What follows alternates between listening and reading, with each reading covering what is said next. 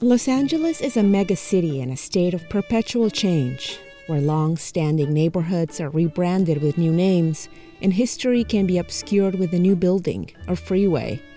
Hello, I'm radio producer Ruxandra Guidi. And I'm Bear Guerra, a photographer. And this is South of Fletcher, Stories from the Bowtie. We live here in L A.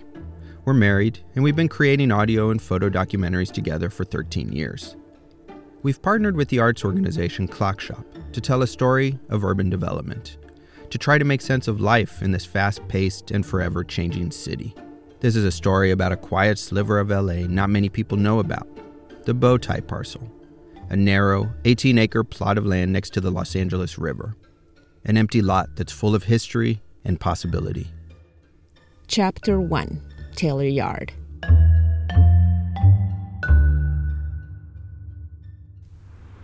It's ten a.m. Bear and I are standing at the edge of a large, empty lot. To our right is the L A River. To our left, train tracks. The freeway buzzes behind us. Back in the seventies, this Bowtie Parcel was a bustling rail depot known as Taylor Yard, a place where Southern Pacific diesel trains came from throughout Southern California for maintenance and repairs. We're waiting for one of the men who used to work here, Bob Ramirez. Sure we got that before the light change, so yeah. That's good. But now let's, um, well, I was thinking there's let's some benches the... right by that uh, tower. It's a scorcher today, and we're looking for a shady spot where we'll be able to chat and where Bear can take Bob's portrait. There aren't many trees here, so shade is hard to come by. Bob shows up wearing a black baseball cap that says Southern Pacific Lines. He's a tall guy, well over six feet. With jet black hair and a strong build, still, even in his seventies. He hasn't been back here in twenty-five years. I traveled that road thousands of times, but there was buildings all the way down and, and the the service track and everything. Now everything is just open.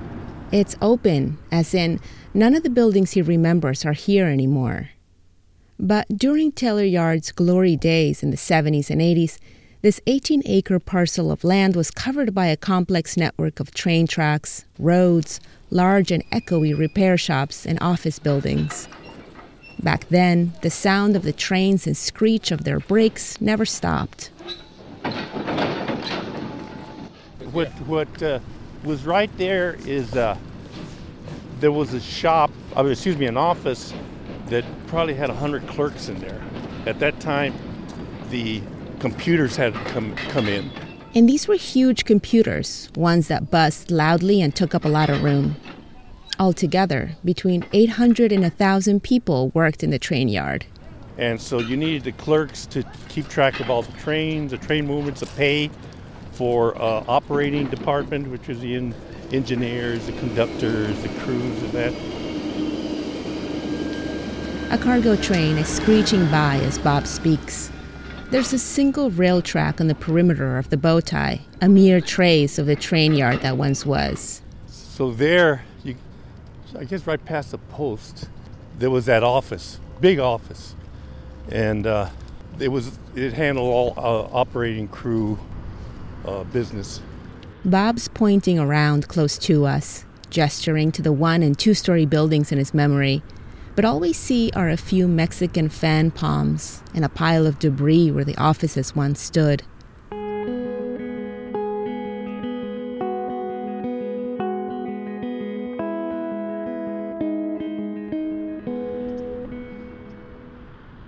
Bob spent almost forty years of his life doing electrical work on the trains in Taylor Yard. Like many other railroad workers in the sixties, he grew up in nearby Cypress Park, just up the hill from here. When he finished high school, he needed a job. What happened is my current wife, girlfriend at that time, her dad worked uh, at the service truck. He was a machinist.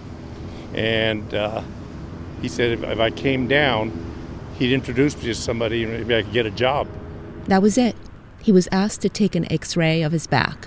Because they wanted people maybe with weak minds and strong backs. I don't know what it was. It was actually because working at the rail yard required a lot of lifting, and his bosses wanted to make sure he had no back injuries. Three days later, after the x-ray, he started working.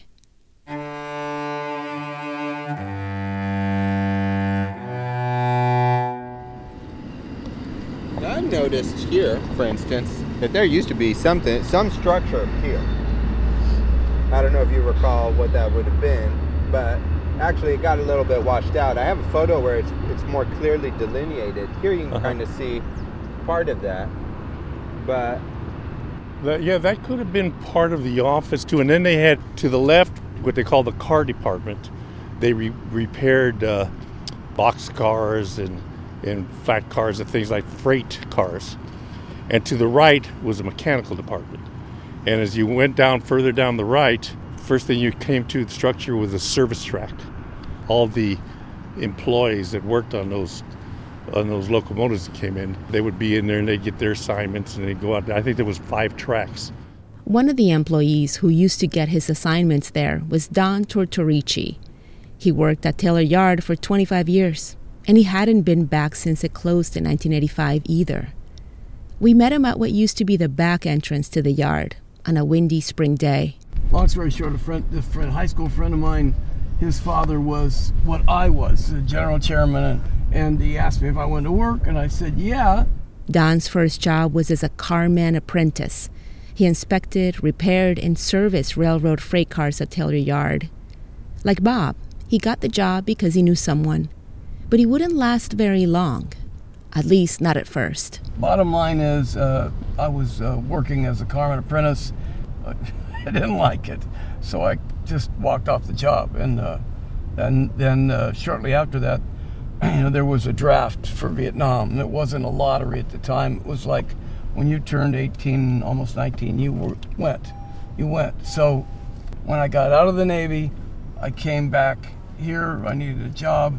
So I came on as an electrician uh, apprentice. And the reason why is because an apprentice had weekends off. I got paid less money, but I was going to school on a G I Bill. So I figured I want my weekends off. I'll... Don't worry about it. Give me the weekends off. Don met Bob at Taylor Yard, and the two of them became fast friends. They had both fought in Vietnam and were in their early twenties. So as Bob moved up the ranks in the Rail Workers' Crafts Union, Don was close behind. We're walking, Bob, Don, Bear, and I, from one end of the Bowtie to another, looking for ruins. Don can't help but reminisce. And then uh, after, what, maybe ten years or so, I ran for office, and uh, Bob and I were partners running the union. When I hear you so. tell these stories about, about what it must have been like to work here, I kept can't stop thinking about uh, Modern Times, that Charlie yeah. Chaplin movie. I mean, is that yeah. a bit realistic? Oh, yeah, yeah, yeah. No, there's a lot of history here.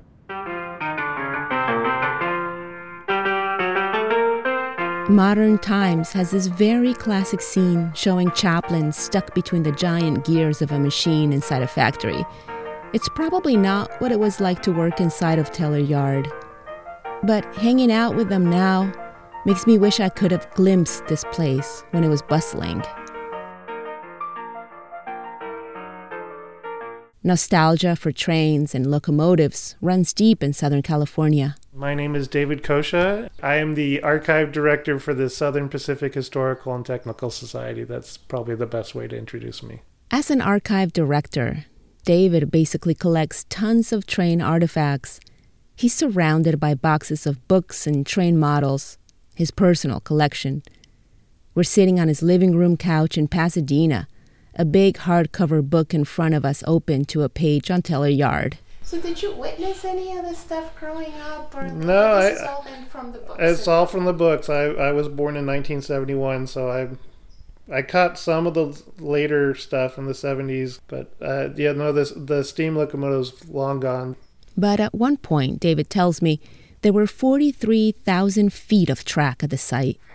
Actually, I would love to show you another photo, but I don't. It's not in this book. I mean, it was huge. You've got the steam locomotive repair shop, Um, that was used for the switching locomotives at, at that yard. The, the general shops would do all the major repairs, but the little steam locomotives that are switching cars back and forth on the freight trains, they would get their minor repairs at Taylor. Um, so you've got boilermakers, you've got electricians, you've got grease packers. And you've got hundreds of people, most of them men, working class men, who'd be laboring inside Taylor Yard's noisy repair shops for eight hours at a time, almost every day of the week. Uh, in the early days, they didn't wear hard hats or earring protection, so they were probably a lot of old guys yelling at each other because they were deaf. Um, a lot of pounding, yeah, metal working and steam boiler work, that's a lot of pounding and heavy machinery making noise, presses and stuff. Can you tell me what it must have been like to stand here? Was it just overwhelmingly noisy? Did you have to wear... what were the sounds like? I, I was telling her about what we did, the Vietnam veterans, when we came to work here, that we were a, a lot more vocal than our predecessors, and that we, you know, when we came to work here from, from, uh, from the war zone... They were they were uh, running the locomotives in the house, right? They'd start them and have the diesel fuel inside the facility. The smoke, you know, because the, the, half the fans didn't work. Yeah, the fans that they had, they, they had didn't. Huge they fans didn't on the roof, and they didn't use them anyway. And, and they, so loud though. Yeah. But but the only ones that had guts is, is I, I, I guess at that time we were young. Yeah, we'd go in the office time and shut true. that locomotive yeah, down. Yeah, we did. Shut we it did. down. You know, yeah. I didn't like to talk much, but Bob oh, did. Sh- you haven't shut up since you got in. On the property, what are you talking about? Yeah. I can kind of tell who had the bigger mouth. Oh, okay, that's good. Yeah, but she's going to keep it to all herself, right, so. Right. Yeah, yeah, yeah. I don't know where that film's at. It's going to stay with me. Don and Bob can joke about it now, but forty years ago, the working conditions weren't so funny. Not only was there a lot of noise and air pollution, but people got injured easily from heavy lifting and a lack of safety equipment. If it wasn't for the earplugs that Don demanded loudly from management one day, he told us he probably would have lost his hearing. But while the workers kept the rail yard running, day-to-day work at Taylor Yard was starting to slow down. Yeah, it's interesting. It, I mean, uh, hearing your history, it feels like almost sudden by the late eighties how quickly Taylor Yard, having been such an important...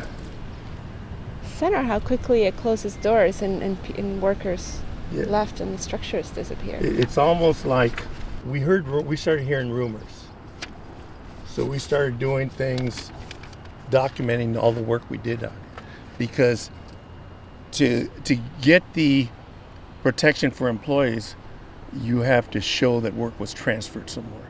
So Bob and Don and all the workers under the crafts union would take pictures and keep notes of everything they did and of the changes they were witnessing. So we started every day, we would get printouts of all the locomotives that came in the shops. I'm giving away all the secrets. We used to get printouts of all the locomotives that came in. I had file cabinets full of this stuff in case we needed, but uh, no, eventually the company just came forward and said, we're transferring the work. So eventually everybody got protection. The railroad workers got special protection, meaning they got to keep their jobs and salaries while Taylor Yard was closing its doors, a drawn-out process that took almost five years. Most of the workers were transferred elsewhere in Southern California, including Bob and Don, who worked for the company until retirement. What happened at Taylor Yard was happening across the country in the nineteen eighties. New railroad tracks just weren't being built. Mergers and, and consolidations and things like that relocated a lot of employees. By nineteen ninety-six, after years of financial problems, the Southern Pacific Transportation Company was taken over by the Union Pacific Corporation.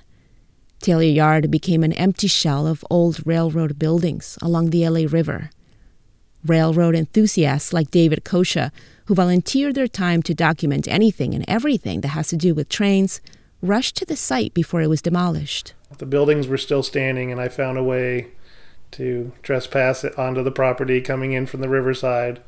And I was able to walk around and take pictures. I, I saw a security guard, but he sat in his car and he didn't come out. So I was like, well, he's not coming to bother me and tell me to leave, so I'm going to keep walking around and taking my pictures.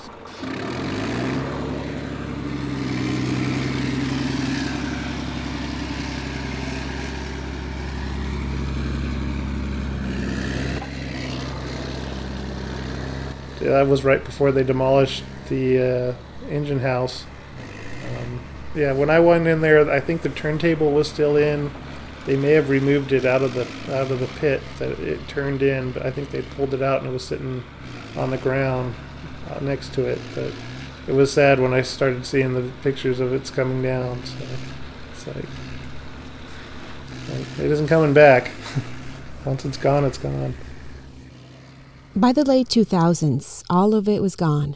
The turntable, that's the device that could handle over two hundred tons of train cars and was used to change a train's direction as it left the yard, the engine house, the office buildings, the roads, and the boiler rooms. Poof. Gone. I don't know. And then three on the pits, three pits, right? There was three pits. Three pits. There was three pits. So you'd think that you'd see more of a...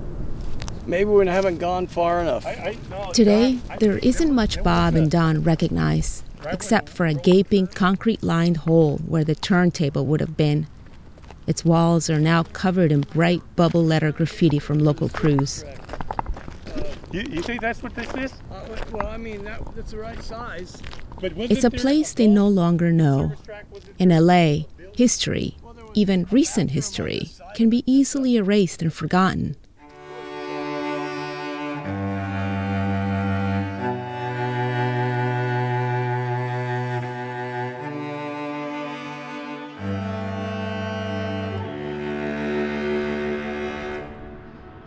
Bear and I, we think the rail workers should be memorialized here.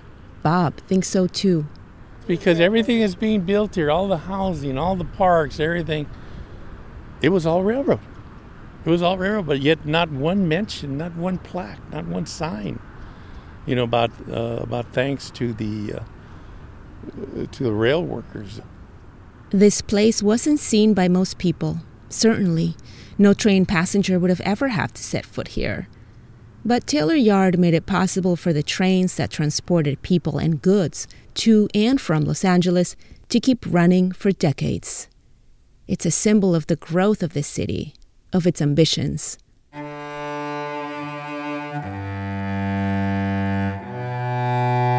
L A has moved beyond Taylor Yard, and for Bob, this place is only going to get harder to recognize. In seven or eight years, even the ghosts will have moved on. That's when the old Taylor Yard is set to become an urban state park. eighteen acres of native plants and trails where a bustling rail yard once stood.